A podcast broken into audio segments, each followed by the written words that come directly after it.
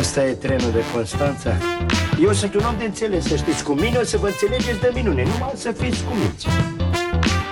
Le fier bine, le speli, le dai în două ave, le scoți sâmburii și le pui la fier. Excepțională. Viața de freelancer podcast, unde înveți cum transform freelance-ul în business.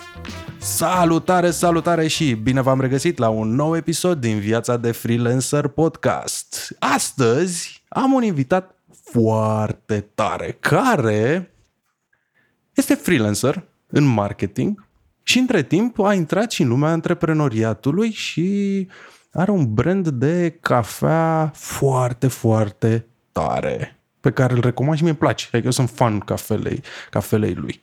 Salutare, Cătălin! Salutare, salutare!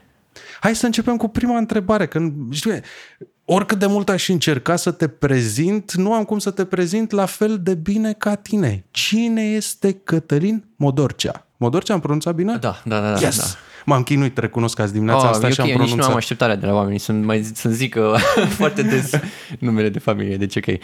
Um, da, păi o să zic foarte pe scurt. Mie îmi place să vorbesc mult mai mult despre ce fac și ce am învățat decât despre mine efectiv, așa că o să încerc să-mi țin introducerea foarte scurtă. Um, dar relevant pentru oameni, da, sunt freelancer, sunt freelancer de vreo șapte ani, lucrez în marketing, uh, încă de când am început, am început ca freelancer și am avut o singură pauză de un an în care am fost angajat, în care și ca angajat ce făceam era să caut clienți și să vorbesc cu clienții uh, agenției respective, deci fix în domeniul ăsta a fost și atunci. Uh, lucrez în marketing, sunt uh, ambasador Upwork pe România, asta ca, nu o să zic ca dovadă, dar ca consecință a faptului că îmi place foarte mult să fiu freelancer și îmi place să fiu un fel de advocate pentru stilul ăsta, pentru că mi se pare că e nu știu, mie îmi place mult să fiu freelancer decât să fiu angajat. Mi-am făcut o promisiune acum câțiva ani că nu o să mă mai angajez niciodată orice ar fi și m-am ținut de promisiunea aia și nu cred că se schimbă chestia asta. Deci îmi place foarte mult să fiu freelancer. Pe parcurs am, am început să fac și alte chestii. La Upwork fac uh, evenimente, le făceam locale până când să fie chestia asta. Acum fac mai mult webinarii. Um, am lucrat cu tot felul de clienți și um, pe marketing și lucruri pe care l-am învățat este, pe de-o parte, că e foarte, foarte important să știi să-ți negociezi termenii și să știi să-ți apreciezi valoarea muncii tale. Asta te ajută extrem de mult. Um, și da, pe lângă asta mai fac niște chestii. Am făcut un TEDx, TEDx Tineretului anul ăsta, pe 29 februarie, fix înainte să înceapă pandemia. Deci am avut mare, mare noroc la chestia aia. Mi-a plăcut foarte mult ca experiență și chiar, chiar chestia asta a fost lucru care m-a împins uh, să-mi deschid uh, propriul, propriul brand, să deschid propria, propriul business, pentru că mi-a plăcut chestia asta și e un lucru la care m-am gândit de foarte mult timp, să-mi deschid ceva pe cont propriu și după ce am făcut și TEDx-ul și mi-a ieșit, adică am avut sala plină, am avut maximul de oameni pe care am putut să-l avem, am avut 10 speaker foarte mișto, am decis să, să-mi deschid și un brand și așa am ajuns la Express Cups, care este brandul meu de cafea de specialitate, pe care am deschis pentru că îmi place foarte, foarte mult cafeaua. Am înțeles, deci uh, întâi pasiunea și după aia a venit business-ul, nu? Da, da, uh, bine, adică ambele, mi se par că ambele sunt importante. Nu sunt nici persoana care să zică că uh, băi, pasiunea e singura chestie care contează. Mi se pare că ambele sunt importante, pentru că degeaba ai pasiune pentru ceva dacă nu îți poți câștiga pâinea din chestia asta, dar în același timp e foarte greu să dezvolți ceva de succes în care nu crezi la care nu ții. Și pentru mine e foarte important să-mi placă lucrurile la care lucrez pentru că asta îți dă energie să te faci și asta îți dă energie să treci prin părțile mai grele sau prin părțile mai incerte. Deci mi se pare că ai nevoie de ambele ca să fie o chestie pe care să poți să faci pe termen lung și care să-ți ofere care să-ți ofere satisfacție. Să-ți ofere și work-life balance, nu doar să te duci și trebuie să muncești să fac bani. Și exact, să fii veșnicul, exact. veșnicul pseudo-semi-nefericit, da. semi-fericit. Știi, pentru că asta, asta mie mi se pare fascinant, că sunt o grămadă de oameni care stau în zona aia de bă, nu sunt nici nefericiți, nici fericiți, dar stau într-un job. Leafa trece, timpul merge sau cum era vorba, știi? Păi, tu ești unul dintre oamenii care au făcut foarte multe pentru comunitatea de freelance din România, care, nu știu, dacă excludem ultimii doi ani când s-au mai mișcat lucruri, mai e o piață în continuare micuță în creștere și mi se pare că e o creștere accelerată, dar încă e o piață micuță.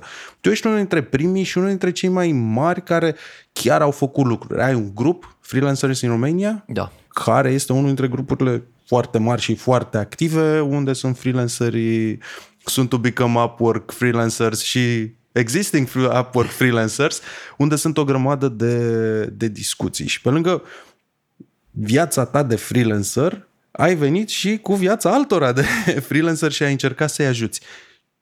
Ce ai învățat în perioada asta de tu să fii freelancer și să și creezi o comunitate de, de freelanceri?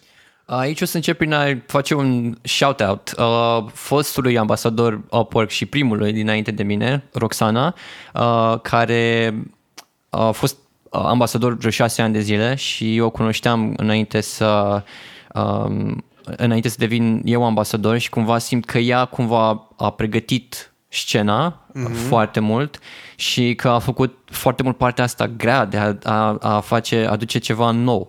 Eu când am ajuns uh, ambasadorul la Upwork am văzut jobul meu ca fiind optimizare și dezvoltare în continuare și cumva am, am avut foarte mult noroc prin faptul că am, când am început eu deja trecusem de partea asta de început de tot.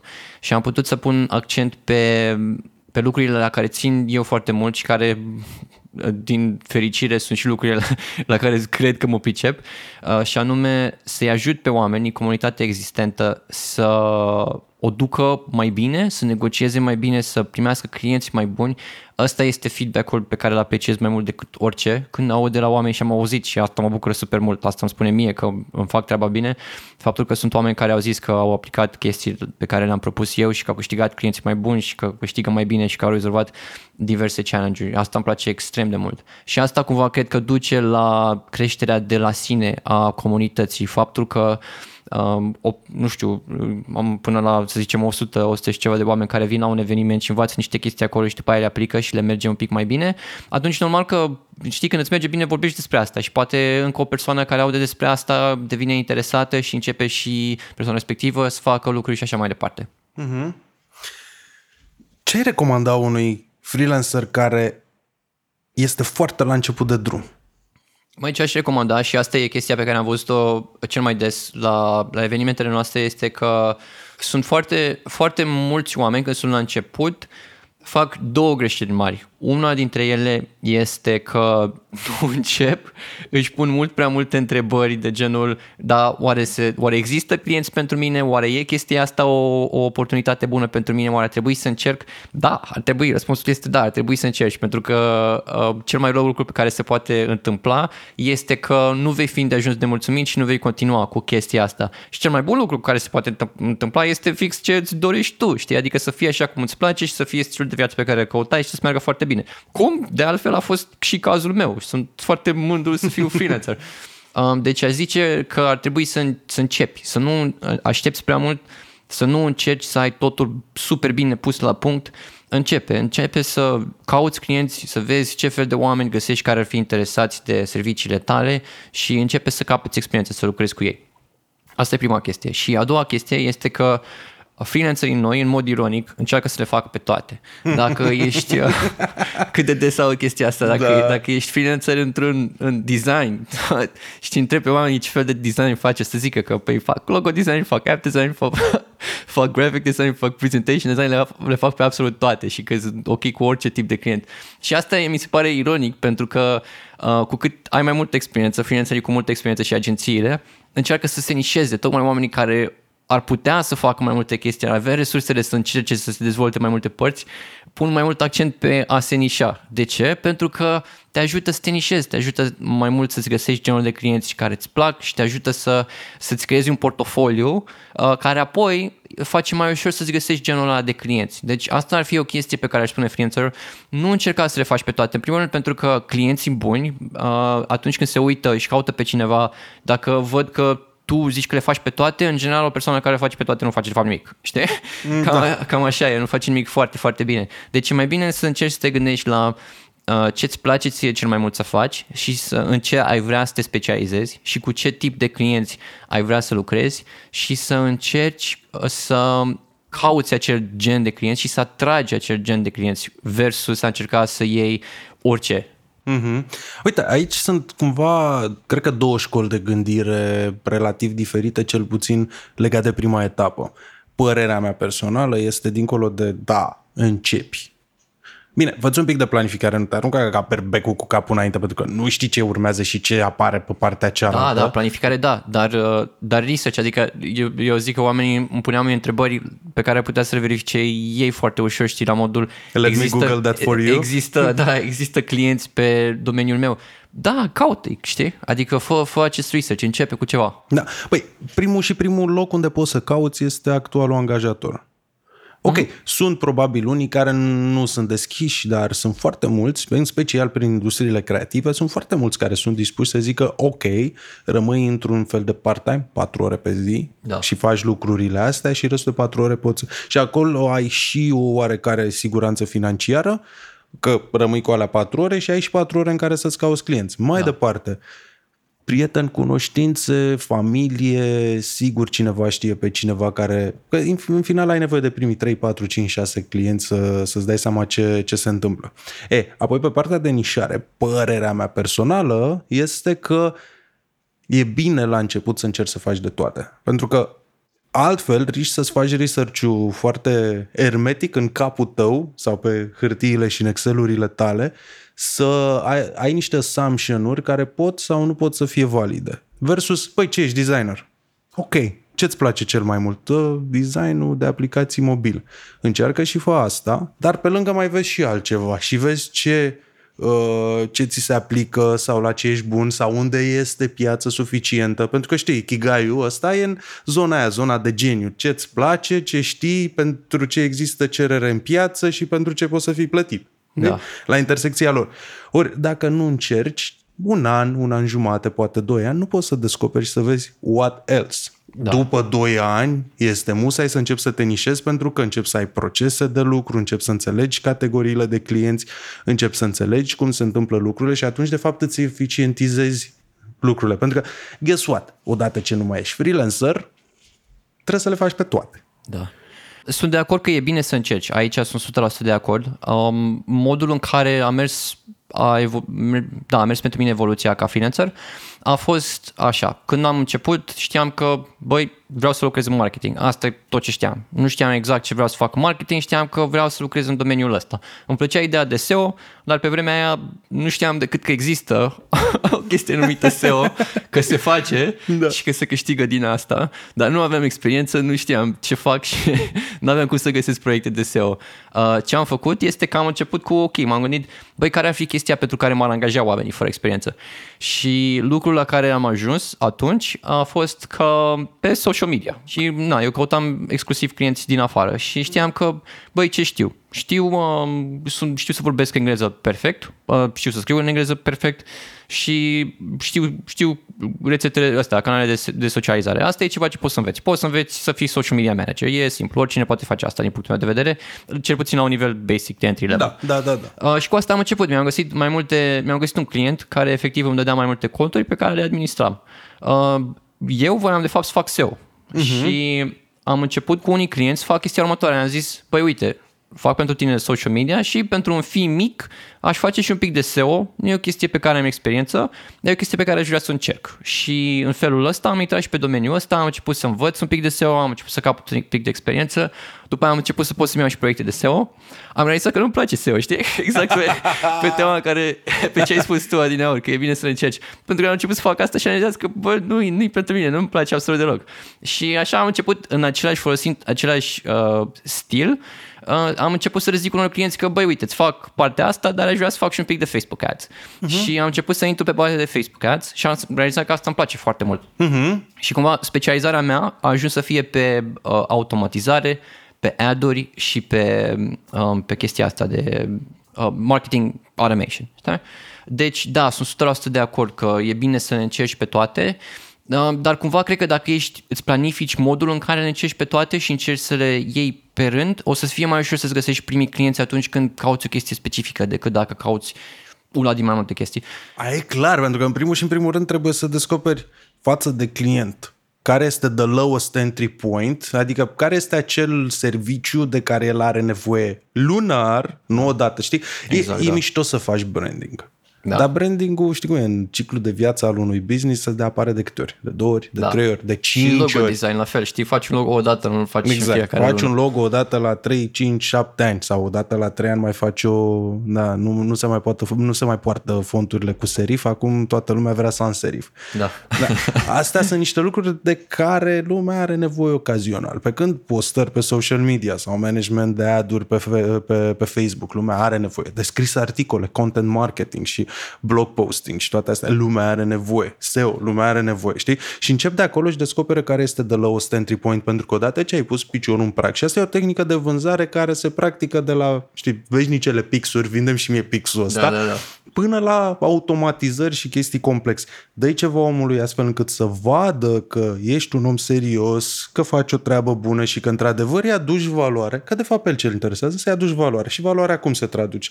Awareness plus vânzări, că degeaba da. ai face awareness care de fapt mai departe nu duc la vânzări. Că asta e un business ce e, o entitate făcută pentru profit, nu? Iau Da, un ceva, exact, îl exact. mută într-o altă parte da.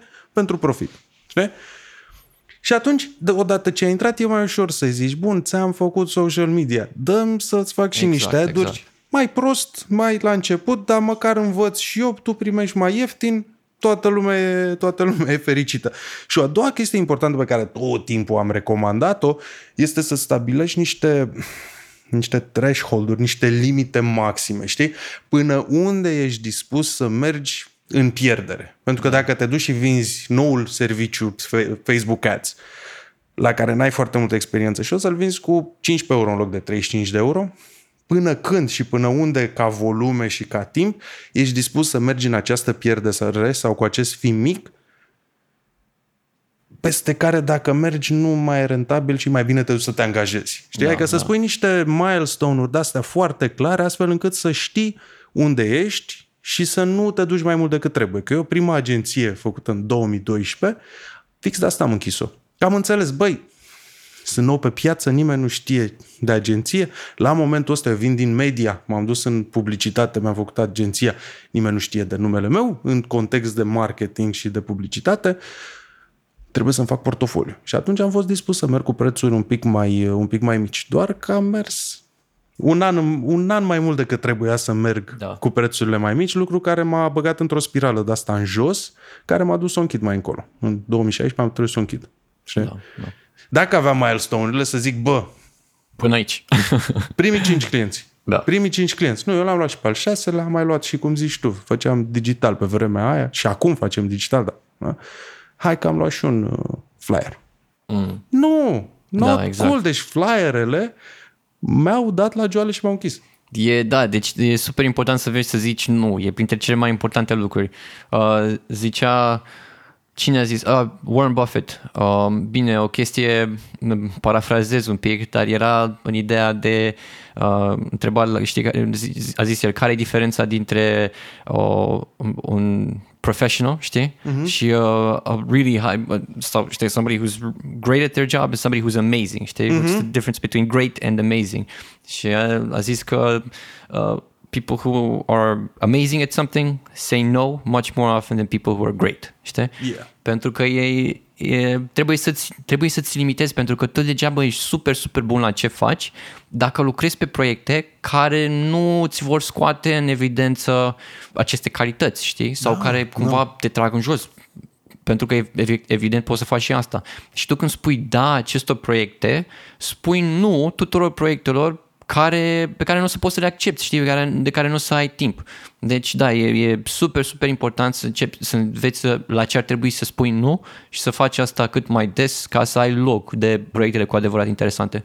Da, pentru că, știi că e foarte interesantă toată dinamica asta. Pe de o parte e clar, mai ales când ești la început de drum, mai ales dacă ai intrat în freelance sau în antreprenoriat fără un backup plan și fără, nu știu, niște bani puși deoparte. Da. Se întâmplă. Ca Sunt- mine, da. Iată. Da, știu foarte multe cazuri. Și eu la fel am început. Am început cu 800 de lei împrumutați ca să fac firma. Deci da. nici nu aveam banii de firmă. Uh, e foarte mm, greu cu frica. Cam da. ți frică, băi, am, mă, uite cât sunt, sunt 300 de lei pe flyerul ăsta, hai să iau și pe ăștia, că 300 de lei.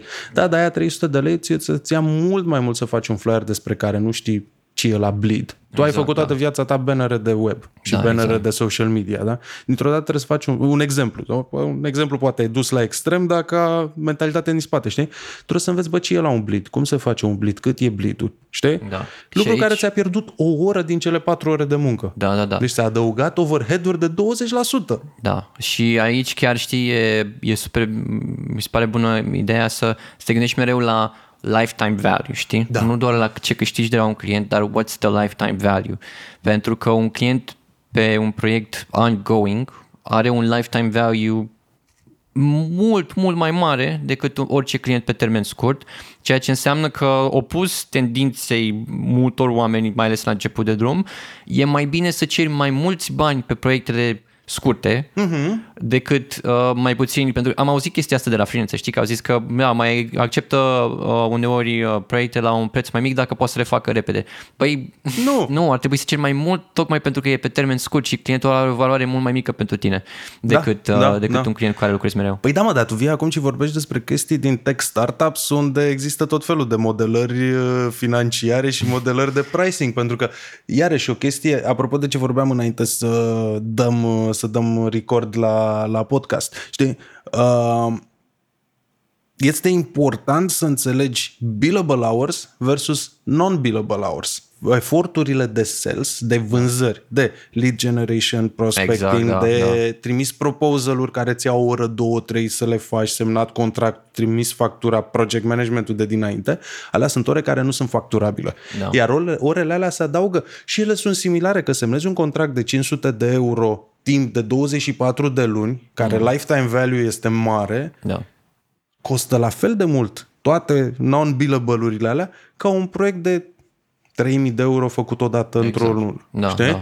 Și atunci calculează non-billable-urile și vezi unde sunt. Mai departe, tech startup-urile fac chestia asta în care vin și spun dacă îmi plătești lună de lună, te costă 100 de euro pe lună. Dacă îmi plătești toate 12 luni, îți dau 20% discount. Pentru că, da. de fapt, ăla e bugetul lor de marketing plus bugetul lor de cineva care stă să facă vânzarea. Chiar dacă e o vânzare automatizată, tot e cineva acolo care face niște ad-uri, verifică niște conturi, da. face niște chestii, știi? Și development și mentenanță ongoing, adică sunt, sunt costuri. Exact.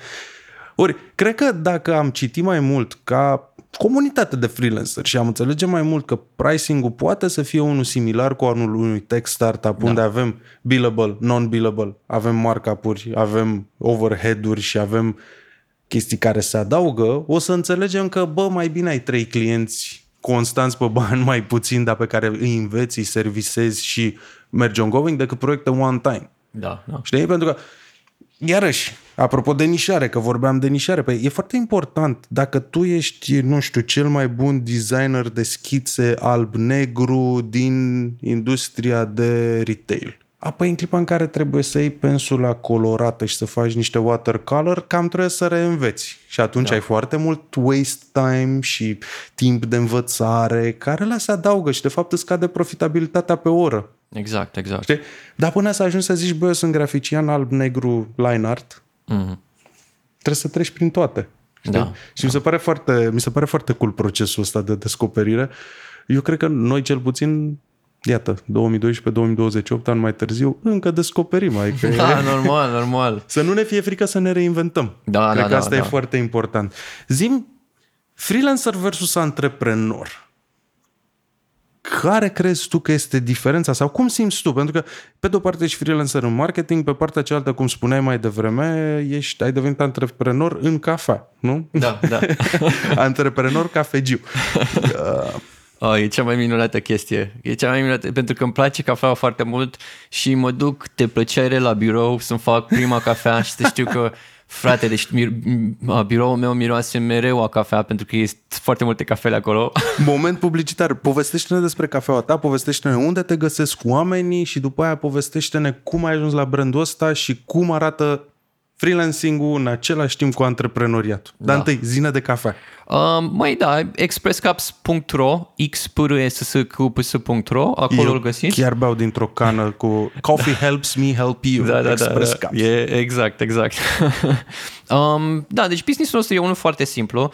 Uh, mie pur și simplu îmi place foarte mult să am cafea bună, mereu. Și um, îmi place să beau cafea super bună la cafenele, dar asta, la asta nu am acces mereu și inclusiv mie îmi place să beau cafea în timp ce lucrez, ceea ce nu pot să fac sau nu vreau să fac neapărat mereu dintr-o cafenea, ceea ce înseamnă că vreau să am cafea super bună și acasă. Și uh, uh, businessul ăsta practic asta face. Avem cafea super bună, adică și nu vreau să mă laud singur, dar a, toată lumea care a gustat până acum, bine, hai să zicem 90% au avut părere foarte, foarte bună uh, despre ea și ne ocupăm de toate chestia asta, adică dacă vrei să-ți faci un abonament, să ai mereu cafea acasă, poți să-ți faci foarte ușor, să alegi ce tip de cafea îți place, dacă vrei să încerci cafele diferite în fiecare lună, poți să faci asta, cafeaua e mereu proaspăt prăjită, asta e un avantaj uh, foarte mare logistic atunci când îți cumperi cafeaua dintr-un serviciu online, este că um, o să primești proaspătă față de un, când ți-o cumperi într-un magazin, păi pentru magazinul ăla cafeaua se prăjește, se împachetează și se pune pe rafturi și stau acolo până se vinde, Da, știi? corect. Um, pe când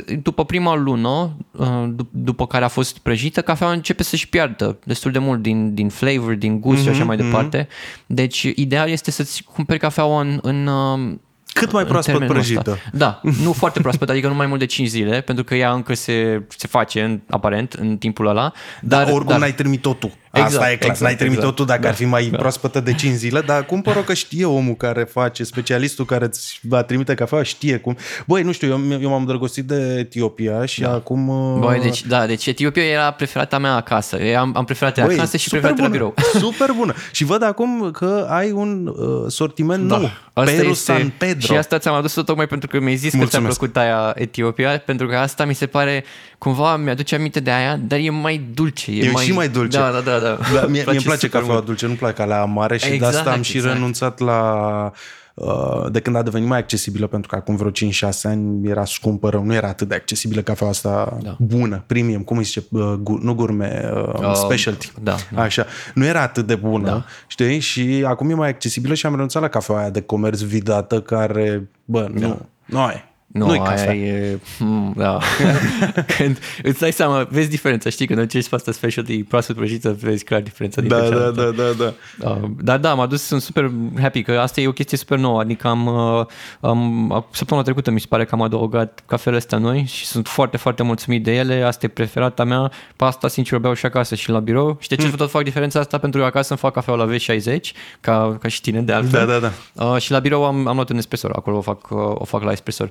Dar asta mi se pare excelentă uh, pentru ambele. Da. Și nu, confirm, adică e mișto să ai cafeaua și să poți să ți-o faci, pentru că noi avem cocktailul la 5 minute de, de birou și ne mai oprim în drum spre birou, ne mai oprim să ne luăm de la ei, știi? Dar nu sunt tot timpul în proximitate da. și poate, uite, cum stăm acum, băi, am ceva de făcut, n-am, n-am alea 10 minute, 15 Da. minute să mă duc să mă întorc și e bine să ai cafea bună în proximitate. Cum, cum arată viața de antreprenor acum?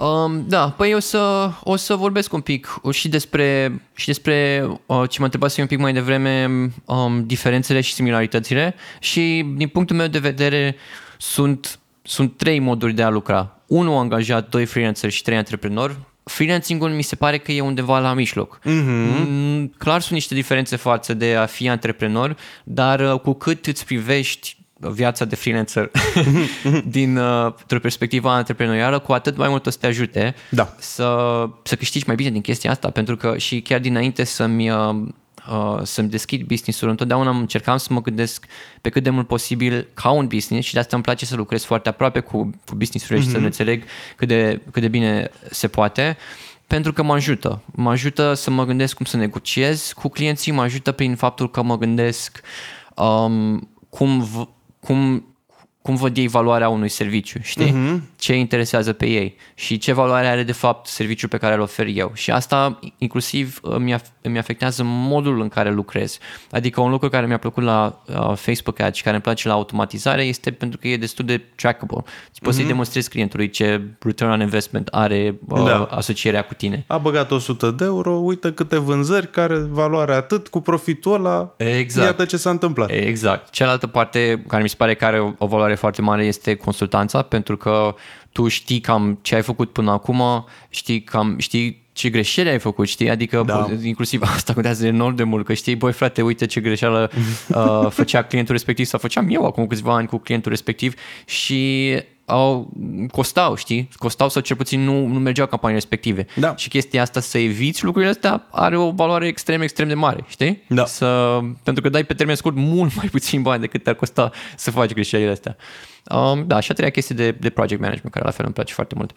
Și o chestie foarte mm, non-employee-like pe care o fac eu este că mereu îmi setez prețul în funcție de retainer, nu în funcție de, uh, de ore um, și îi încurajez pe toți să se gândească la toate modalitățile pe care le au la dispoziție în ceea ce ține de billing și anume pe ore, mai ales dacă faci consultanță aici are foarte mult sens să faci chestii uh, pe oră. Dacă faci niște task-uri care sunt recurente, cum ar fi, nu știu, social media management sau chestii de genul ăsta, din nou, pe oră are sens complet. Lucrurile la care mi se pare că are sens să nu fie neapărat pe oră, Facebook Ads, Corect. unde e retainer-based plus uh, poți să știi să ceri comisioane sau bonusuri din, uh, din performanță și chestia asta de performance-based este, este o modalitate prin care îți poți uh, um, duce venitul sus fără să trebuiască să-ți mărești investiția de ore. Și întotdeauna încerc să mă gândesc cum pot să-mi limitez investiția de ore pentru a mări um, income-ul per oră. Deci tu, scuze că te întrerup, tu vorbești acum de fapt despre un hibrid de genul, uh, ok, baseline-ul meu e atât, x sute de euro ca să fac lucrurile să meargă, plus, nu știu, un x la sută din profitul pe care acțiunile mele ți-l generează. Exact, exact. Which is great, că în final dacă tu reușești să optimizezi foarte, foarte bine, atunci poți să faci mai mulți bani decât dacă ai și dă-mi Y, care Y e de trei ori mai mult decât baseline-ul de, de încasare pe care l-ai la, la hibridul ăsta. Exact, exact, da. Da, e, e foarte tare. Pe de altă parte e și foarte tricky. Că în final, știu eu, dacă că nu ține numai de tine, ține și Da. de produs, Da. ține de user experience-ul pe care omul ăla îl are în e-shop, că în general da. vinzi pe e-commerce ca să poți să și faci tracking-ul de la primul contact până la achiziție plus uh, after sales. Păi da, depinde foarte mult de client și aici de asta zic că e bine să te uiți la mai multe modele de monetizare, mm-hmm. pentru că cu un business nou, netestat, nevalidat sau chiar cu un business la început, care este cât de cât testat, dar nu poți să-ți faci niște statistici clare, uh-huh. acolo aș merge pachete, știi, pachet de, nu știu, de strategii, pe pachet uh-huh. de consultanță, pe pachet de uite ce o să facem și asta e cost fix, știi? Da. Um, pentru chestia asta cu base, base fee-ul plus comisioane, aplic la clienți um, mai mari, care au deja rezultate uh-huh, și uh-huh. la mine scopul nu este să obțin niște prime rezultate și să vedem cum merge, scopul meu este să optimizez, știi? Da. Să optimizăm rezultatele și acolo beneficiul pentru ei este unul la mână că își eliberează tot timpul ăsta pe care l-ar fi, care și uh-huh. l-ar fi dedicat în asta și doi la mână pentru că lucrăm spre optimizare și că câștigul meu este bazat din dacă reușesc sau, sau nu, crește cu- prin cât de mult reușesc să fac această optimizare. Deci și în final e win-win, că dacă tu faci Exact. optimizarea asta, lui rămâne mai mult timp, îi rămân mai mulți bani și tu faci mai Da. mulți bani pentru că, na, Și ce am observat Normal. este că șansele mele de a ajunge să am bonusuri este, sunt destul de mari pentru că un client, știi, chiar dacă își fac ei bine marketing, eu sunt un fresh set of eyes, știi, cu Mhm. mm-hmm. experiența mea de șapte ani și când văd lucrurile e destul de greu, e destul de improbabil să nu văd lucruri pe care știu că le putem optimiza și îmbunătăți, știi? Mhm. Mm-hmm. Și da, mi se pare că clar ajută foarte mult să, să ai mai multe, să te gândești la, la bugetare în mai multe feluri. Mm-hmm în funcție de clientul cu care lucrezi. hai că am, am divagat. Ne întoarcem la discuția freelancer versus antreprenor. Da, da. Așa. Deci am zis, freelancerul are mai multă libertate, poate să facă lucrurile mai cum îi place și poate să aibă mai mult control asupra modelului de pricing pe care îl folosește. What about antreprenor? Pentru că pe mine asta, mie asta mi se pare super tare la tine, pentru că vii freelance, servicii versus antreprenor, produse. Știi, e, da. e un switch foarte, foarte mare, e un leap mare E, pe care e. l-ai acolo. Yeah, și sunt, sunt niște diferențe enorme, cum ar fi uh, marja de profit Da. pe servicii. marja de profit e destul de mare raportat la expenses. Pe uh, produse, pe vine că știi, sunt niște costuri pentru produsele alea. Da, marja da, de da. profit e mai limitată și atunci trebuie să-ți uh, atingi niște numere uh, ca să, ca să fie profitabil în primul rând business-ul, oricât de mișto ar fi, oricât de bun ar fi cafea, oricât de bun ar fi prof- produsul, degeaba sunt bune și degeaba e mișto, dacă nu ai destui clienți încât să fie profitabil și încât să Da. fie destul venit din asta. Da. Um, deci trebuie să ai asta în vedere și să-ți planifici un pic, știi, cât, cât de mult poți să ții așa până să ajungi la profitabilitate.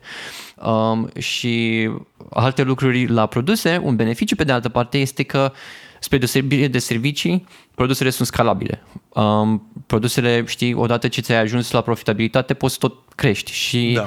tu, odată ce ai la pus, pus la punct partea de logistică și așa mai departe și știi că trebuie să lucrezi tu, după aia nu, pe măsură ce crește business-ul, nu crește neapărat și numărul de ore pe care trebuie tu să lucrezi fizic. Mm-hmm. Um, deci aici îmi place oportunitatea de, de scalare, de creștere, uh, pe care o ai din, din faptul că odată ce ai ajuns profitabil, știi, pur și simplu crești și de acolo cu același uh, nivel de input, your output grows, știi? Da, sau similar. Că Similar. Odată Evident ce că scalezi, ai, ai și da. alte costuri, dar e și aici, bine, sunt, sunt multe chestii de pus în balanță, pentru că pe măsură ce crești, o să trebuiască să investești și în, nu știu, angajați noi și așa mai departe.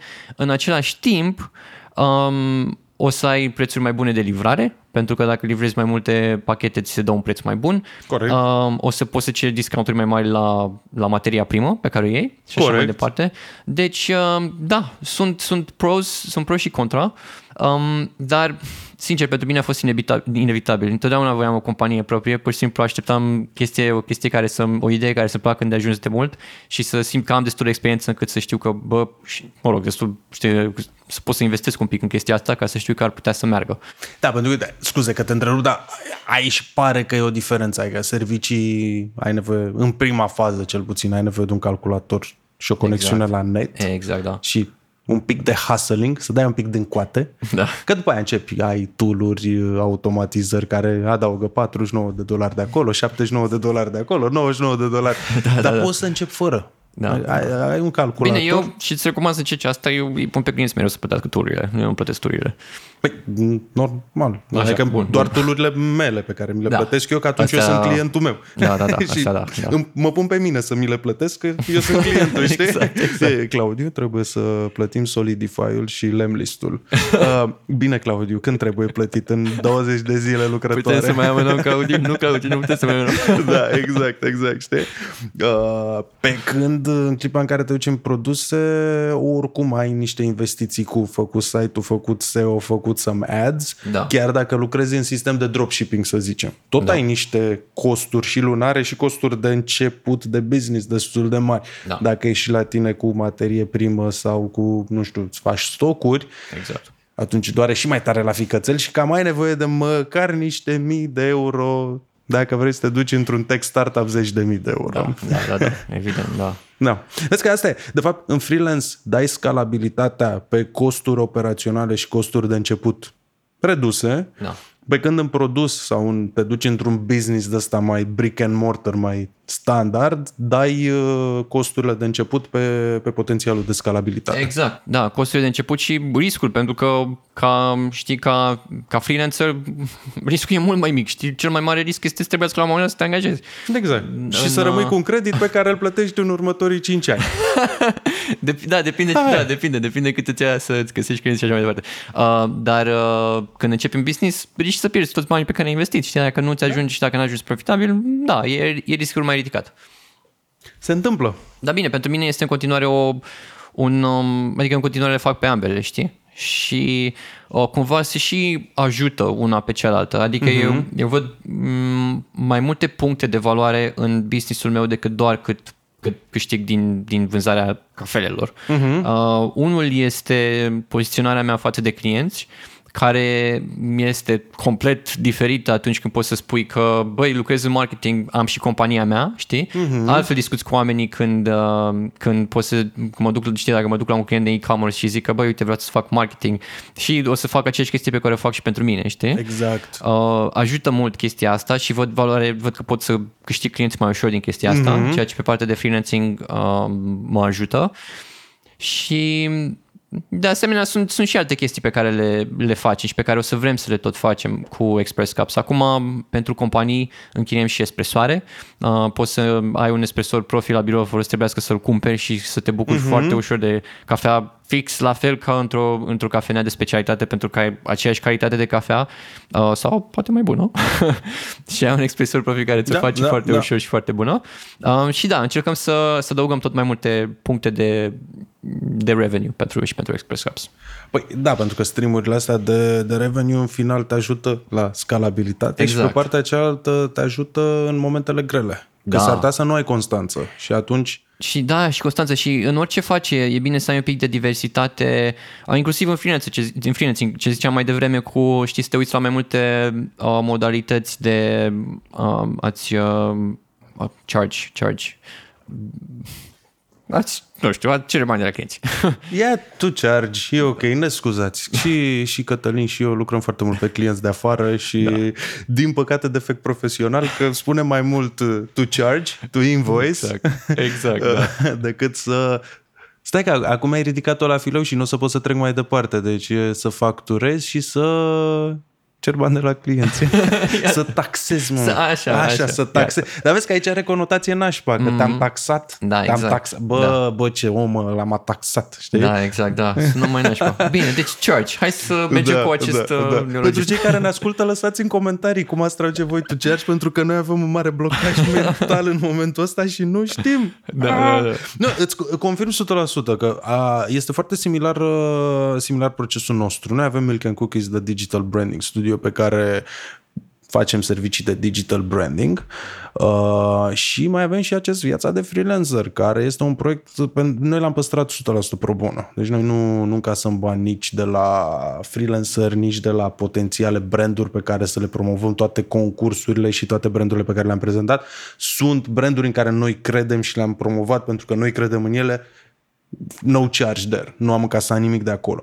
However, pentru noi este un uh, știu e o carte de vizită enormă în clipa da. în care vin și spun, băi, eu crez branduri, branduri digitale. Pot să-ți crezi și ție brandul digital. Bun, dar ce te recomandă? Iată, 15.000 da, da, da. de oameni care ne urmăresc pe Facebook, care interacționează. Am reușit să facem un grup de 6.000 plus de oameni care sunt super activi și avem un site care cu buget zero duce în 10.000 de, de views pe lună. Exact, da. În care facem educație și am strâns o comunitate foarte țapă în jurul nostru. Pot să fac și pentru tine asta, pentru că deja am făcut-o pentru mine. Cu bani zero. Dacă tu vii și pui și niște bugete la bătaie, uite unde poți să ajungi. Exact. Și contează atât de mult la nivel de percepție, la nivel de încredere că poți să duci, pentru că de fapt pe client în clipa în care vrea să lucreze cu tine, ce îl interesează? Că i-ai înțeles business-ul, da. că ești persoana potrivită să-i rezolve lui problema, să-i crească vânzările, imaginea sau ce perceived problem mai are el acolo și că you can walk the talk. Da, da, da. Că de fapt asta e. demonstrează că știi, demonstrează că mai înțeles și demonstrează că în final poți să livrezi. Chestia asta pe care o faceți voi are beneficii din două puncte de vedere. Unul că, că vă ajută să convingeți clienții mai ușor ceea ce înseamnă rată de conversie mai mare, adică costuri mai mici de outreach de ce ziceai tu, cu costurile astea? Poate. Oarecum, pentru că în final la nivel de imagine asta este un proiect local uh-huh. care, ah, realist fapt, da. vorbind, da. Asta, da, are da. relevanță la nivel internațional decât da. să arăt, uite, am o piață de 16-17 milioane de români care au mai rămas aici. Da? Da. Cred că cam atâția sunt. Sunt vreo 20 de milioane, 4 plecați, vreo 16 milioane. Și iată, avem 15.000 de oameni dintr-o piață de freelance care cât poate să fie 100.000 de oameni? Da. Deci am 15% din uh, piață e la mine, știi? Da, da. da, mai departe nu e relevantă. Pentru un american nu înseamnă da, nimic da, piața pentru, de freelance. Da, da, da, pentru în afara României, da, clar. Nu. Dar contează să-i arăt, uite, intră în grup, chiar dacă nu înțelegi ce se discută da. acolo, uită-te la numere. Uite, exact. Uite, exact. uite analytics-ul și uite și bill, bill, invoice-urile din Google să vezi că sunt uh, cât sunt, cred că vreo 130 de lei pe lună ca să am eu acces la, la keyword-uri, uh-huh. știi? Deci da. am, da, aia, 5 lei pe zi ca să, ca să meargă campania, știi? Da, da și... Uh... Uh, e nu, nu numai că să ai genul ăsta de chestii care ca o carte de vizită online te ajută să capeți încredere, dar mai specific te ajută să capeți încredere de la clienți mai buni, Da, clienți mai exact, mari. Știi, exact. te, te vă diferențiază pe voi de alți oameni care oferă aceleași servicii, dar nu pot să, să arate aceleași, aceleași lucruri. Și ne mai ajută foarte mult, cred, în comunitatea asta mișto, că putem să dăm și joburi înapoi. Da, adică, da, da, da, iată exact. cum, de fapt, poți să creezi un sistem semi-scalabil de servicii. Da, da. Avem contacte de la sute de freelancer la momentul ăsta. E un tip în comunitate care face doar prezentări. Deci omul trăiește din PPT-uri. Mi s-a, mi-a, mi-a, mi-a, mi-a rupt creierii. Da. Om- Și face niște PPT-uri, dale. Deci m-am uitat la unele și nu neapărat că toate sunt superb desenate, nu? Băi, dar un flow, Da. deci prezentări de finanțare. Unde acolo e o artă. Trebuie să știi fiecare slide, cum îl pui, fiecare cifră. Mi-a, mi-a rupt capul. Băi, ca afară. Și omul are doar clienți din state, doar tech startups care se duc în finanțare. Și mie asta îmi place enorm, enorm de mult, că dacă am un client care are nevoie de ceva și nu știu ce să fac, trebuie decât să intru pe grup, știi, să întreb și găsesc. În câteva minute încep oamenii să-ți dea Exact. răspunsuri. Și sunt oameni super mișto, adică în comunitățile noastre chiar sunt oameni care sunt super, super buni pe ce fac. Da, da. Și mi se pare foarte mișto că suntem apropiați. Că mai sunt grupuri de Facebook, puteți să le verificați. Nu e ca și cum probabil jumate din oameni din grupurile noastre nu sunt da. și pe celelalte. Probabil da, că exact sunt. Da, că fiind în toate, mai văd unul care postează și pe aia apare poste din, poste din și Exact, într-o exact, 5, da, da, 6. Da, mi se pare foarte mișto de cam de prima oară de când am vorbit cu tine, hai că să transform episodul ăsta într-unul, da, da, vai ce tare ești tu, ba ce tare ești tu, dar asta e realitatea. Uh, băi, gândeam așa foarte apropiat ca, ca poziționare și partea cealaltă, nici tu, nici eu n-am avut niciodată o problemă. Da, eu am un grup, postează în grupul meu, tu ai un grup, postează în grupul meu, adică e o chestie da. în care ne-am ajutat, că știi că ai tu 5.000, am eu 5.000 Da, hai să, știi, hai să se creștem, pare- că e atât de mică piața asta că e loc pentru toată lumea. da, da, da. E, Și chestia cu comunitățile asta îmi place super, super mult că comunitățile funcționează foarte diferit decât funcționează un business, fie că îl monetizezi sau nu. Da. Ideea este că nu, nu, o văd, nu o văd ca pe o competiție, știi? Un business similar poate l-ai vedea ca pe o competiție, dar o, o, o comunitate similară acolo este, e, ai mult mai multă valoare din colaborare decât în a fi competitiv cu alte comunități, știi? da, o să dau un clișeu acum, dacă îmi permiți. Uh, o poveste pe care am învățat-o și eu de la cineva, nu mai știu de la cine, dar a venit și mi-a zis așa, uite, eu merg pe un drum și din partea cealaltă vii tu. Ne întâlnim la mijloc. Eu am un ban, tu ai un ban. Dacă facem schimb, când plecăm, eu o să am tot un ban, tu o să da. ai tot un ban. Da, dacă eu am o idee, tu ai o idee și facem schimb, amândoi plecăm cu două idei. Este da. similar și cu freelancerii. Băi, ieșim din structurile alea în care o avem pe doamna de la contabilitate, îl avem pe îl avem pe o avem pe îl avem pe și avem tot sistemul ăsta de suport Da. și dintr-o dată ne trezim că trebuie să facem de la închirierea biroului, dacă vrem să ne închiriem un birou, până la facturi, project management, client service, contracte, facturi financiare, toate cele, știi? Da. Este incredibil de important să avem un sistem de suport. Da, de da. un grup în care, băi, nu știu, m-am blocat, dăm și eu, știi? Da. Încotro. Ce să fac? Iar grupurile și comunitățile astea, două, două ale noastre, fix, eu asta am vrut să fac și am văzut că și la tine e aceeași chestie, știi? Băi, hai să ne ajutăm pentru că singuri Da, exact, suntem exact. niște nebuni Și care am n-ai- zis noi, că Da, noi nu da, mai da. vrem să fim Da. angajați. Da. Dar împreună putem să schimbăm un picuț piața asta. Exact, și să o, să o ajuți să o dezvolți. Pentru că, știi, dacă stai să te gândești, există, e, freelancing-ul, știi, e o sferă, e o comunitate Da, de sine da. stătătoare. Sunt oameni care fac chestia asta. Acum, um, noi, practic, avem a, aceeași audiență, știi? Nu e ca și cum tu ai audiență și ți-o fur eu sau invers, știi? Este, audiența există, comunitățile sunt aici efectiv să le ajute și fiecare comunitate aduce altceva, știi? Adică Exact. fiecare comunitate aduce ce, ce, ce știe mai bine să facă.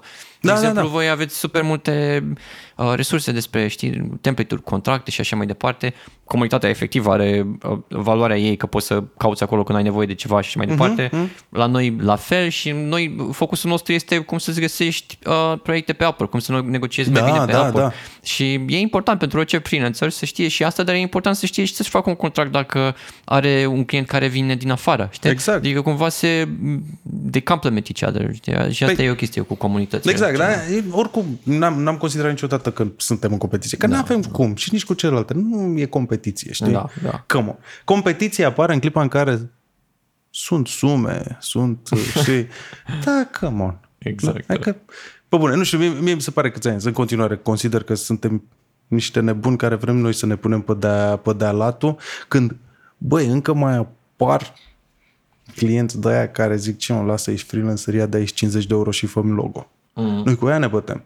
Pe partea cealaltă, știi, cum ai zis tu, suntem o sferă, suntem o bulă în care avem și avem și burienile noastre, pentru că nu avem cum. Avem și vârfurile care nu, nu mai sunt uh, nu mai sunt la nivelul nostru, știi? Îi avem și pe aia care lucrează pe 2 lei pentru că poate vor motive, da. îi avem și pe aia care lucrează pe mulți bani. Și asta e, știi, asta e o chestie care o să, și un, un, un lucru pe care sper să, uh, să fie în timp rectificat, rectificat prin comunități este că atunci când ai o piață și să zicem că un, un client este dispus să dea 1000 de euro pe un logo, dacă uh, cere un logo și uh, sunt unii oameni care îi zic că da, ți-l fac pentru 1000 de euro și sunt alții care zic că ți-l fac eu pentru 50 de euro, chestia asta strică piața și nu ajută pe nimeni. Uh, faptul, știi, că, că ceri foarte puțini bani, nu te ajută nici pe tine, că ai făcut 50 de euro, când omul, știi, omul poate avea un buget de 50 ori mai mult. Da, da. Um, și nu ajută nici piața pentru că efectiv schimbă concepția și încep oamenii să se întrebe, păi de ce îți dau așa mult, știi? Pe când dacă, dacă noi pur și simplu ne învățăm să cerem mai mult și am văzut în chestia asta că în România se cam întâmplă, adică în, cred că în ultimii 2 ani m, aș, aș spune că, bine, nu, nu am făcut o statistică pe asta, dar uh, cred Cred că, feeling că Da, ești acolo, ești că- lipit de piață, o înțelegi. că, că oamenii încep să, să ceară din ce în ce mai mult și asta ne avantajează. Da, mă, dar de ce? De ce? Pentru că ai făcut eforturi mari, am făcut eforturi mari. Să le explicăm că nu este despre livrat logo, ci da. despre livrat valoare. Da, Pentru că exact. foarte mulți oameni au început să înțeleagă că este despre valoarea pe care o aduci și să se uite la calitate. Știi? Adică văd cu plăcere din ce în ce mai mulți oameni care nu vor să mai meargă pe laso, bă, că merge și așa. Bă, exact. nu merge și așa. Exact, nu. Vrei un logo? E ok, vrei un logo de 50... Eu am făcut chestia asta. Vrei un logo de 50 de euro? Sunt o grămadă de site-uri care pe bază de AI și pe bază de nu știu, bași tu chestii acolo, îți generează da. un random unique logo Da. da? care sunt decent. Plătești acolo 100 de dolari, it's fine. Dacă vrei cineva care să înțeleagă despre ce este businessul tău și să-ți facă un logo care de fapt are sens într-o identitate, care de fapt are sens într-o cupolă de strategie de vânzări și de comunicare, atunci plătești omul ăsta. Da. Și clienții pe partea cealaltă au început să înțeleagă și mi se pare că de fapt se întâmplă o segregare. Că e ok, o să fie piață și pentru Trabant și pentru Labo- Lamborghini. da. Asta nu înseamnă că dacă omul ăla decide că vrea să cumpere un Trabant, ăla e mai prost. Da, nu, nu aia înseamnă e asta. nevoia lui aia Exact, e. exact. And it's fine, sunt soluții. Există Filipina, există India, există zone unde sunt costuri foarte, foarte mici. Da. Doar să calculezi. Nu, Eu asta am spus-o tuturor. Calculează costul de oportunitate și calculează riscul, pentru că orice spre zona aia de Asia este poate la 7, 10, 12, deși vezi că și India nu mai e la 5, 6, 7, India acum e spre 15-20 de dolari pe oră, da. s-a scumpit. It's fine. Da. Dar asumă-ți că o să te întârzie 3 luni, mm, asumă-ți exact. că o să plătești foarte mult project management. Știi? Dar mi se pare bestial că în ultimii doi ani ți-am zis, lumea a început să se concentreze pe băi, noi vrem să oferim calitate, relevanță și atunci discuția s-a echilibrat. Da. S-a echilibrat foarte tare, ceea ce mă super bucură. Da, asta, asta le zic mereu oamenilor când mă întreabă, m, știi, mai ales ăștia la început de drum mai ales au problema asta, ce fac, că, uite că eu aplic la un proiect, dar sunt indieni care aplică cu 5 dolari pe oră sau ceva de genul și eu cer 20. Așa și? Da, lasă-i, lasă-i, pentru că clientul potrivit pentru tine nu o să-l ia pe ăla la 5 dolari. Adică și am clienți care știu că discut cu ei mereu. Dacă cineva îi dă un bid uh, cu 10 dolari pe oră sau 20 de dolari pe oră pentru o chestie de senior level, nici nu se uite. nici nu se uite ce a scris, nici nu scrie Nu, ce e da, în profilul da, lui, da, pentru că da. nu se ia în serios. Pentru Exact. că, clar, omul ăla uh, crede că atâta valoare poate să ofere, știi? Exact. Și sunt clienți care vor mai multă valoare de atât și sunt dispuși să plătească mai mult de atât. Nu sunt majoritari, sunt evident mulți care vor ceva ieftin și rapid și prost, dar, uh, dar sunt, știi, nu trebuie să iei pe toți, nu trebuie să lucrezi cu toți oamenii. Uh, știi, trebuie să lucrezi cu ea care sunt potriviți ție. Exact. Și da, există model de business de retailer de volum. La fel, se poate oferi și servicii de volum, pentru că, again, un designer bun poate să-ți facă un logo într-o oră. Da. Că o să fie, cum să-i zicem, să zicem suboptim, ca să nu zicem prost? Da, Hai să suboptim. zicem că o să fie suboptim, ai. Dar când ești un magazin de colțul străzii abia deschis care încă n-a vândut uh, prima bere la doză, s-ar putea să nu-ți trăiască mai mult. Ai crescut și te-ai transformat într-un lanț, ai deja primele 5 magazine, e ok. Atunci da. vei veni către unul care o să are 1000 de euro să-ți facă o treabă mai bună.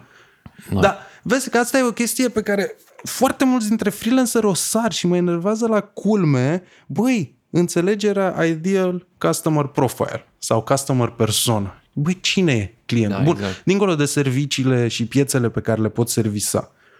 Cine e clientul ăla? Lucrezi cu Big Corporate. Păi Big Corporate înseamnă că vei vorbi cu cine? Nu vei vorbi cu un CEO, vei, vei vorbi cu un marketing manager. Da. Ce nevoie are ăla? Băi, eu lucrez cu uh, startup-uri brick and mortar. Nu-mi plac tech startups, mie îmi place omul ăla care con- vinde cafea, știi? Mm. Ce nevoie va avea omul ăla? Ce valoare pot să-i aduc?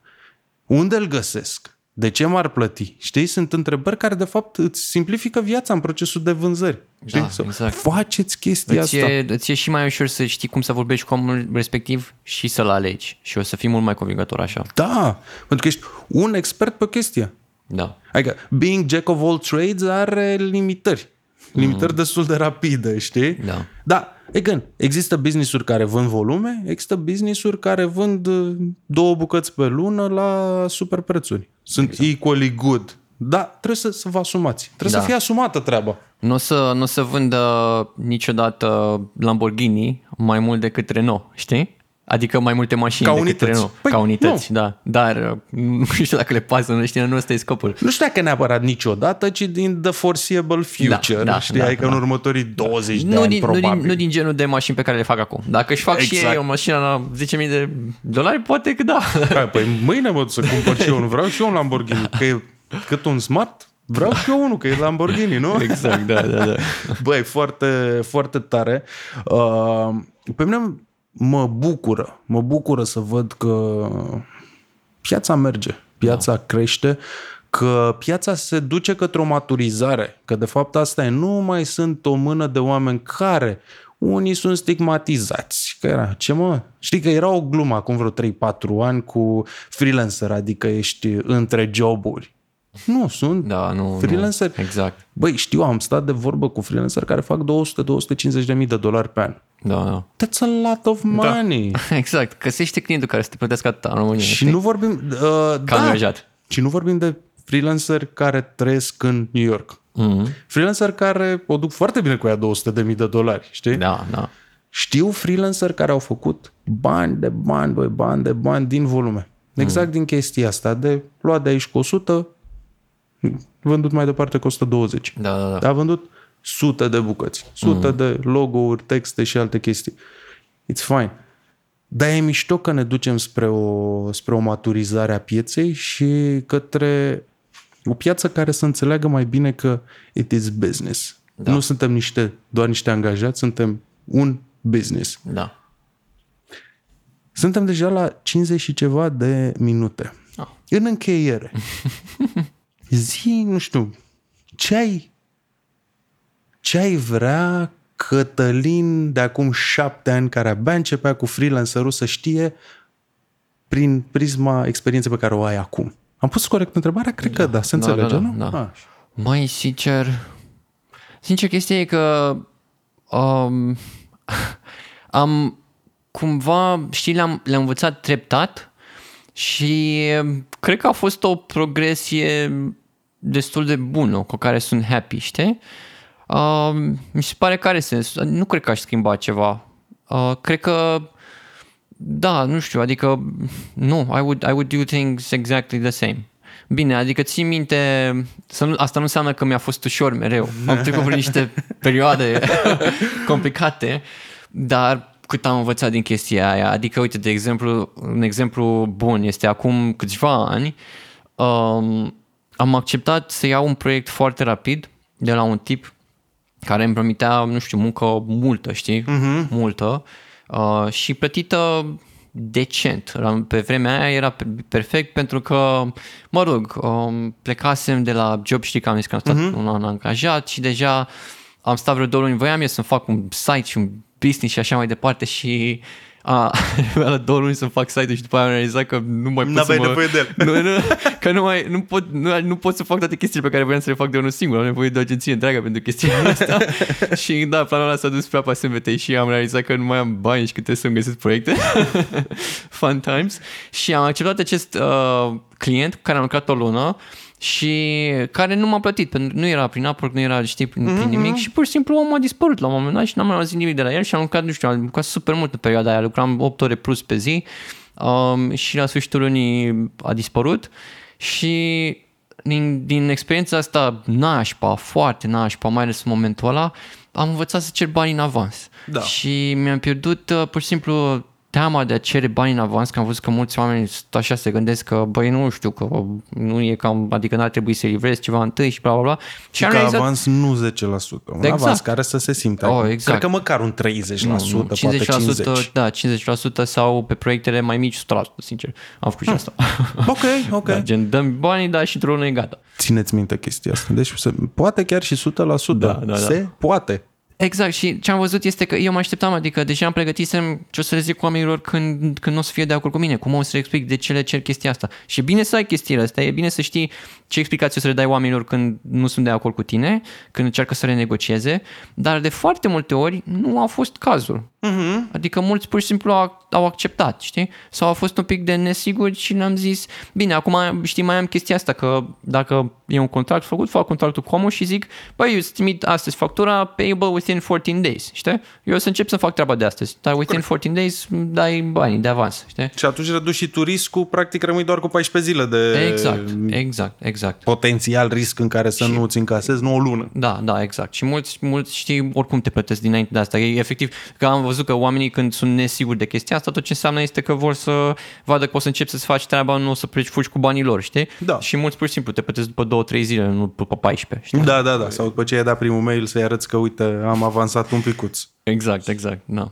E normal. Da. Nu e o problemă atât de mare. Băi, da, adică ce, cu ce aș rămâne eu din episodul ăsta este cu... Ai zis-o foarte bine. Nu cred, sunt convins că ai zis-o foarte bine just do it. Exact, adică da. hiperintelectualizarea uh, s-ar putea să spună foarte multe blocaje. Îți spune blocaje, te citinește și nu, nu-ți aduce foarte multe beneficii, știi? Da. Doi, dacă tot ai făcut-o și te-ai aruncat cu capul înainte, ar fi bine, unul, să ai o mică plasă de siguranță da. și eu tot timpul am spus, fă calculele și da. asigură-ți măcar șase luni. Pentru că în realitate ale șase luni, de fapt, o să fie cam doar patru da. și, în general, încearcă să pui 150% față de calculele pe care le-ai gândit tu, că vor fi mult mai mari. Da. Că nu ești obișnuit, știi cum e. Trebuie calculatorul, contabilul, telefonul, ai ca o grămadă de 10 euro cu 50 de euro cu 60 de euro care se, care se da. Bun, deci dacă tot ai apucat de chestia asta, fă și fă bine. Da. Dacă tu dă silința. Fă bine, exact. Da. Dă silința, foarte bine zis. Dă silința. Dacă tot ți-ai dat silința și planifică un pic și încearcă să înțelegi. Și dacă tot încerci să înțelegi, încearcă să-ți faci viața un pic mai bună, că în final de-aia facem lucrurile astea și de-aia nu e ușor și de-aia mergem pe calea asta grea, dar frumoasă, pentru că vrem în final ce? Vrem un pic de libertate, vrem să facem un pic de bani în stilul nostru, să putem să ne alegem clienții cu care lucrăm. Exact timpul în care lucrăm, că tot 10 ore o să ajungem să lucrăm în anumite perioade și în alte perioade 4. Exact, da. Dar e important să-ți alegi când și să nu stea nimeni să spună ai n-ai de muncă 9 ore la birou. Și să-ți placă, să-ți placă ce faci, pentru că pe mine, știi, asta e chestia și în perioadele aglomerate, frate, mă duc de plăcere la birou, știi? Da. Mă duc și mă apuc de treabă de plăcere și asta mi se pare că, m, știi, mă consider super norocos pentru chestia asta. Asta era visul meu când am început și când am început făceam și chestii care mi-și păreau plictisitoare și, știi, boring și așa mai departe, dar pe parcurs, știi, dacă o iei pe drumul ăsta, poți să începi să ții limini de ei, să găsești uh, clienții aia potriviți și chiar să poți să te bucuri de munca pe care o faci, să nu stai Exact, mereu și să aștepți exact. weekendul. Nu o să fie tot timpul ușor. Da, Nu o să fie tot timpul doar clienți și doar proiecte super cool. Nu da. o să poți tot timpul să faci doar ce vrei pentru că, again, te mai lovești o factură, te mai lovești un contract, te mai lovești o negociere, se mai lovești niște lucruri care poate nu-ți plac. Dar important e la sfârșit să dea pe plus. Cred Da. că de fapt despre asta e vorba. Plăcerea pe care o primești Da. versus încasările pe care le ai. să fie o balanță acolo, da, da, da, Exact. să le ai pe ambele. Da, ambele sunt importante. Raportate la the amount of shit you take, da. trebuie să fie pe plus pentru bani și pentru, și pentru pasiune. Știi? Pentru că, în final, băi, față de acum 10 ani, oportunitățile sunt cu totul și cu totul altele. Oh, sunt mult mai bune. Și ai, ai din ce învăța, știi? Adică acum Mamă, există da. comunități, există training, există webinarii. Când am început eu nu existau chestiile astea. Și, și asta, știi, asta îmi place super mult la oamenii care participă la lucrurile astea, că după aia vin și îmi zic că le-au implementat și că știi, au câștigat un Da. proiect mai bun sau câștigă Da, mai mult. da, da. Și m- mă bucură super mult să aud asta pentru că mie mi-a luat frate ani de zile, știi? Da! Păi, exact, țin minte, 2012 vorbeam cu sunt prieten încă cu oamenii, oamenii mei de bază din 2012, cu Costescu de la Embreti, cu Ciprian Toloș de la PQB, cu mm, Gabi Stancu de la Amber, știi? Și țin minte, vorbeam, bă, dar cum se face, cum așa? Și ei abia începeau să descopere niște chestii mai da? mai, mai de afară, știi? Da. Și citeam acolo chestii, băi, nene, că vin ăștia, au finanțarea de 10 milioane și ca să-ți ții angajații fericiți, le dau masa de prânz cu fructulețe și petreceri. Și am, băi, nene, stai un pic că încă dau bani din buzunar să plătesc salariile, voi ați nebuni și erau foarte multe resurse de afară unde băi, nu se pupau la momentul ăla. Și a trebuit să dai cu capul, la fel și tu. Hai mai dau capul, ți-ai mai făcut un cucu, ai mai da. dau capul în partea cealaltă, zici, hm, hai că aici e mai moale. Pe când acum chiar ai resurse multe. O altă chestie importantă, pe vremuri era mult mai greu să accesezi piețele de afară. Astăzi da. poți să lucrezi cu Germania, Anglia, state, Canada, UAE, whatever you want, mult mai ușor. Pentru că da. s-au deschis și ei, ne-am deschis și noi și suntem mult mai aliniați. Ceea ce este o oportunitate enormă. Știi? Da. Păi da, pentru că și asta e, știi, mulți dintre clienții mei cu care am mai lucrat, uh, foarte multe ori mi s-a întâmplat să-mi zică că am mai lucrat cu români și că le place foarte mult cum lucrează românii, știi? Da, Deci da. noi chiar suntem, din punctul ăsta de vedere, suntem bine, super bine plasați pentru freelancing și pentru uh, agenție și outsourcing, pentru că avem o reputație bună Da, da, uh, da, în da. afară Confirm, reputația românilor este în continuare bună. Da. Și um, e, avem, avem posibilitatea de a, vorbeam înainte să începem să registrăm. Știi că uh, dacă în România cineva ci- cere 50 de dolari pe oră pentru ceva și e foarte mulțumit de banii respectivi, în SUA același nivel de experiență, aceeași chestie ar cere cineva cam 200 de dolari. Da. Știi? Deci uh, e un beneficiu clar pentru oamenii din SUA, știi? Și din punctul ăsta de vedere. Exact.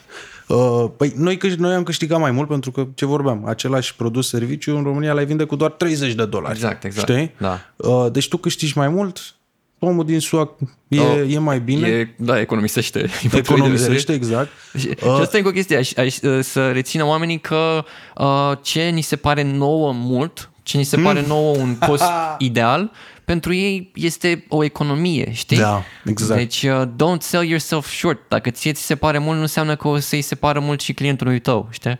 Păi 1000 de dolari pe lună în Revin cu India, că asta e exemplul cel mai clișeic. Da. Da, Da, cer să, scuze să, dacă... să, și zic, să și zic că dacă stai să te gândești, am citit undeva la un moment dat că în Silicon Valley, um, poate mai mult chiar de jumate dintre CEO-uri din, din Silicon Valley sunt indieni, știi? Da, și da, sunt da. și o de la Dar e vorba Microsoft, de... de- de la o grămadă. E vorba de nivelul de trai, pentru că 1000 de dolari în Exact. India nu sunt egali cu 1000 de dolari în România, care Da. nu sunt egali cu 1000 de dolari din state. Da, da, da. Știi?